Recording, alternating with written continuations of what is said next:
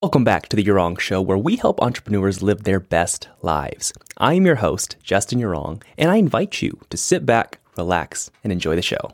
By the end of this, I'm hoping that you will at least understand how to find your next real estate investing deal, at the very least. So, at the end of this video, after watching all of this or listening all of this, you'll hopefully understand exactly what you need to do to find that next deal. And if you're new to this channel, my name's Justin Yurong, and I have coached hundreds of students to make money in real estate. But let me start off. The first thing that you have to do is you need to first of all decide your strategy. What kind of deal are you going to do? Are you wanting to flip properties? Are you wanting to wholesale? Are you wanting to hold rentals? Are you wanting to do Airbnbs? Are you wanting to do big commercial buildings? Like, what is it that you want to do? And kind of why? Like, what is your end goal? Now, let me just give some perspective. It kind of depends on really what your situation is and where you are at in life. Most of you watching probably are trying to boost your active income. Now, some of you watching might have really good paying jobs or really good hustles that you got going on, whether it's your business or something else, where you're actually paid a lot of money. And maybe your goal is to do the passive income where you're holding more rentals or doing more Airbnbs. But whatever you're trying to do, you just have to decide. So put the re- the research in as far as what makes most sense to you and do it. So for me, when I was starting out, I started out as a flipper.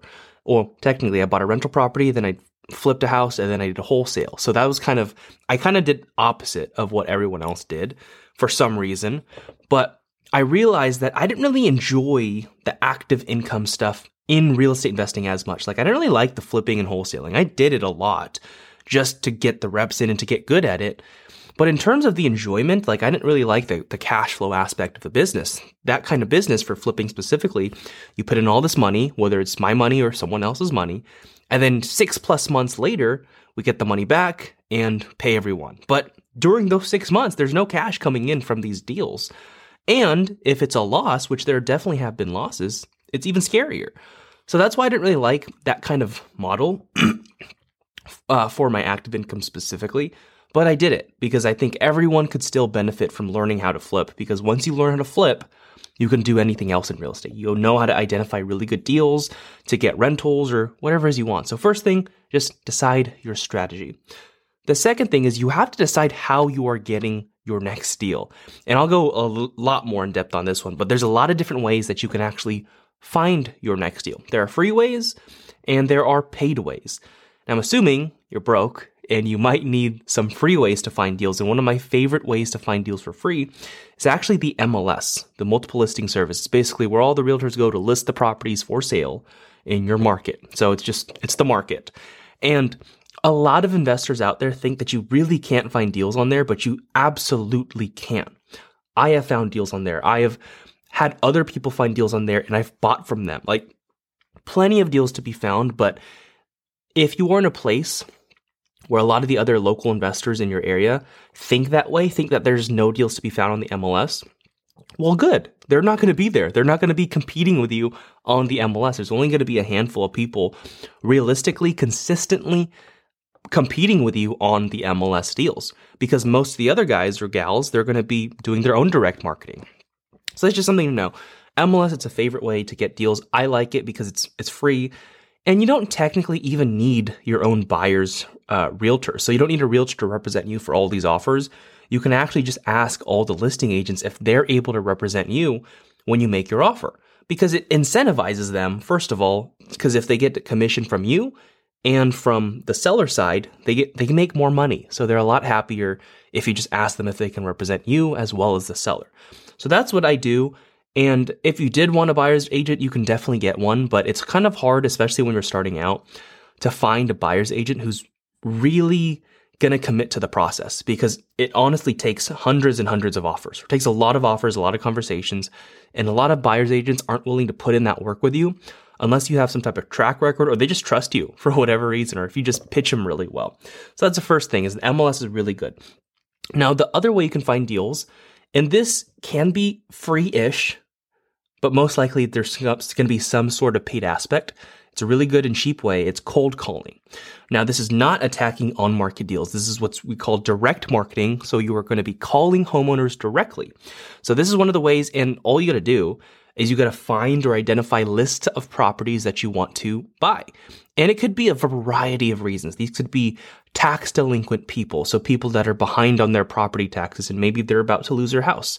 You can start calling those lists. These could be, um, these could be even like two story homes with people who've owned the home for over 35 years. So they're probably older and you might catch them at the right time where they just want to sell because old people don't want to walk these two story homes. Like there's a lot of different things you can filter, but you just have to find a list. And the different ways you can find lists are you can use different services like PropStream or like a BatchLeads uh, to identify your list and filter by whatever you want, by zip code, by property type, by anything, and find those list of people. Now, these list of properties, they won't have the owner's phone number. So the way to get them is we have to what's called skip trace them. you essentially just have to import your list into these services, certain like skip tracing services, and it'll spit out phone numbers or potential phone numbers for that owner of all those houses. But this costs money. And that's why I'm saying like it's it's does cost money, but it's still one of the cheaper ways to find deals. And you have to be cold calling on scale. So once you have all those numbers for these property owners, that's when you just got to start calling them and call like crazy. You're not going to find your deal after one call. For me, well, it was it was a I don't want you to believe believe that it's going to happen for yourself like this cuz I think I got lucky at first. My first wholesale deal, I called about 500 people on a very specific list, a tax delinquent list, and then I got the first deal. But I was also door knocking a lot and I was also texting these people. Like I was doing a lot during that time. But then my next deal took like thousands and thousands, maybe tens of thousands of calls for the next one. So it takes a lot of work. And I just want you to realize that up front. Now, if you are cold calling, you could either import the list and call them yourself, like from your cell phone, which is cool, it's fine. Um, I do recommend if you're doing this like bulk calling, you could also use a dialer. A dialer helps a lot to speed up the process of calling. So typically, when I first started cold calling homeowners, I was just on my phone and I was just like dial, call, dial, call. No one picked up, dial, call. Like that that was my process and it worked. Found a deal that way. But then I realized I was like there has to be a faster way to do this because I was trying to call so many people.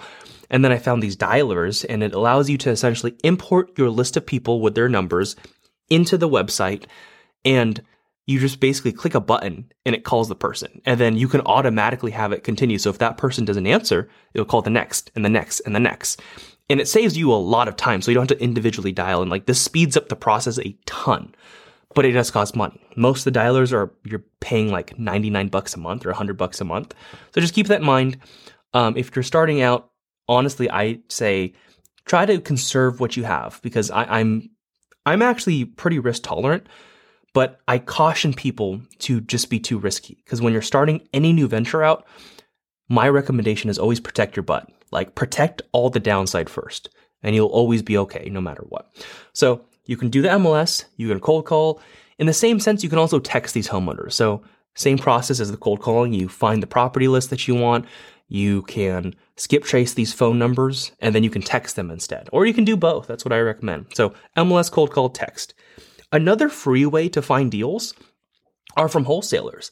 And this is specifically if you're looking to buy the properties yourself. So if you're looking to flip or hold as rental or just purchase the properties, you can find deals and a lot of deals consistently from other wholesalers. And all you have to do is you start you just have to start building your list of wholesalers and reach out to them very consistently. So all it takes is you can start with your Facebook groups. You can go to your city on Facebook like Fresno real estate investing, Las Vegas real estate investing. Join those groups and say, hey, I'm looking for more wholesalers. I'm a buyer who's wholesaling deals in this area. And you can find a bunch of people. You start calling them and just ask them, like, do you have any deals? Well, you know, what do you typically look for? Here's what I'm looking for. And you just build relationships with these people. So there's absolutely free way to find deals, but if you want to do it successfully, you have to treat these wholesalers just as a prospect. So don't just call them all willy nilly every six months. Like call them every month, call them every single month, and just treat them as if it was a lead. You, you know, you check up, you see how you can help them, you ask if they have any deals, and just so on. So that's number four, wholesalers. Number five, you can also find deals from realtors in the same exact sense as the wholesalers. So for realtors, I wouldn't even recommend just like starting with a list of realtors. I would just start with what's on market because typically the listings that are on market, they're all listed with realtors who often get a lot of listings and sometimes not. But if you just reach out to those listing agents, first off, trying to offer on those homes, but then if, you know, that offer doesn't work out or maybe you have to follow up with them more, you can always say, Hey, like, do you have any other deals or do you come across these kinds of homes often that you know, I'm always looking for deals. I'm happy if you can represent me on any of them. And they're going to be super happy, most likely, for you to ask that. So once you do, you start to track them and you start to track them in your system where you can follow up with them every single month. And again, treat the realtors just like a lead because they find deals. And in my opinion, the relationships of finding deals like wholesalers and realtors, it's honestly one of the highest leverage forms of marketing. Because if you're doing the marketing yourself, let's say you're calling a thousand people every single day, you know, you're cold calling all these homeowners. Well, what if you network with like 10 wholesalers who all did that? So they're doing all the marketing themselves. Yes, they're the ones that find the deal. But if you're consistently bringing value to them and consistently networking with them, it's going to be a good chance that they're going to be willing to share their deals with you. So it's a very high form of leverage if you do it right and if you network properly. So those are the two things first. Decide your strategy and then decide how you will find your next deal. So it's essentially decide your exit strategy and then decide your marketing strategy. And then three, you got to find out how you're going to fund your next deal. How are you going to pay for it? If you're looking to buy. If you're wholesaling, I guess it doesn't really matter because you're not going to buy it. But if you are paying for this, if you're wanting to hold it as a rental or you want to do a flip, you got to do something. So you can either use cash, which I'm assuming you do not have, and if you do not have the cash to purchase the property outright, what you can do is one of the easiest ways is hard money. Now, hard money, these are short term loans. So these are different than the conventional loans where you always hear the like 30 year loans, uh, low interest rates. Like these are not that. Hard money loans are the six to 12 month loans, high interest rates, high fees up front, but they allow you to purchase properties that conventional lenders would not allow you to. For example, if you found a super beat up property, horrible condition, but you want to buy it because your intent is to fix it up and then resell it for more. You go to a conventional lender, they're going to say, no, like the seller has to fix this, this, this, this, and this if we're going to give you money to buy this house. Whereas the hard money lender is going to say, yeah, we can give you money for this as long as you're buying it at a deep enough discount for it to make sense. So they double check their numbers too. And if it's bad deal and they say no, they might have saved your butt. Like they give a secondary opinion on if it's a good deal or not. So hard money is a great tool to use, especially for flips and even for long-term rentals. If you're looking to purchase it with a hard money loan and then maybe refinance out of that loan with a different long-term loan. So that's what hard money is in a nutshell. The other way you can fund your deals is private money. And if I were to go back in time, this is probably the one skill set or one of the two skill sets that I would have tried to develop early on is to raise money immediately from individuals. And if you don't know what private money is, it's just money from individuals. So money from your uncle or your mom or your friend or your friend's grandparents. Like it's money from individuals that people are willing to lend to you because you're going to promise them something in return. So with hard or with private money, what you can do is, let's say you do find a really good deal. Let's say it's $200,000. You can go to your your network essentially and just, hey, look, I have an investment opportunity. This is a flip. Here are the numbers. Here's what it all looks like. I am seeking $200,000 for the purchase. And maybe you're also seeking like, let's say it's 30K for the, the rehab. So you, you're going to raise more for extra in case and say it's like you're going to raise 250K. So like I'm seeking 250K. I'm willing to do a profit split. Let's do a 50 50, or we can do like a percent return. Like I, maybe I can pay you out 10% return or whatever it is you want to do. Like these are just arbitrary numbers I'm pulling up out of my butt. But if you learn how to do this, you'll be set. Because if you're able to raise money from other people, you don't have to do any of this by yourself. Like you don't have to use your own money to do these deals. And I didn't believe this was possible until I did it. For the first two to three years, I was using all my own money and hard money to do all my flips. And then I was like, man, I'm kind of out of money because I was I had ongoing flips. And I thought, okay, let's try to raise some money. And I didn't raise money for the entire purchase in the rehab, but what I did was I, I used a mixture of hard money and private money. So essentially, I got a hard money loan from that lender for about 90% of the purchase. That means I had to come up with a 10% down payment and I had to come up with the rehab. So what I did, I went to friends. Well, first I calculated how much that amount would be, just added them up.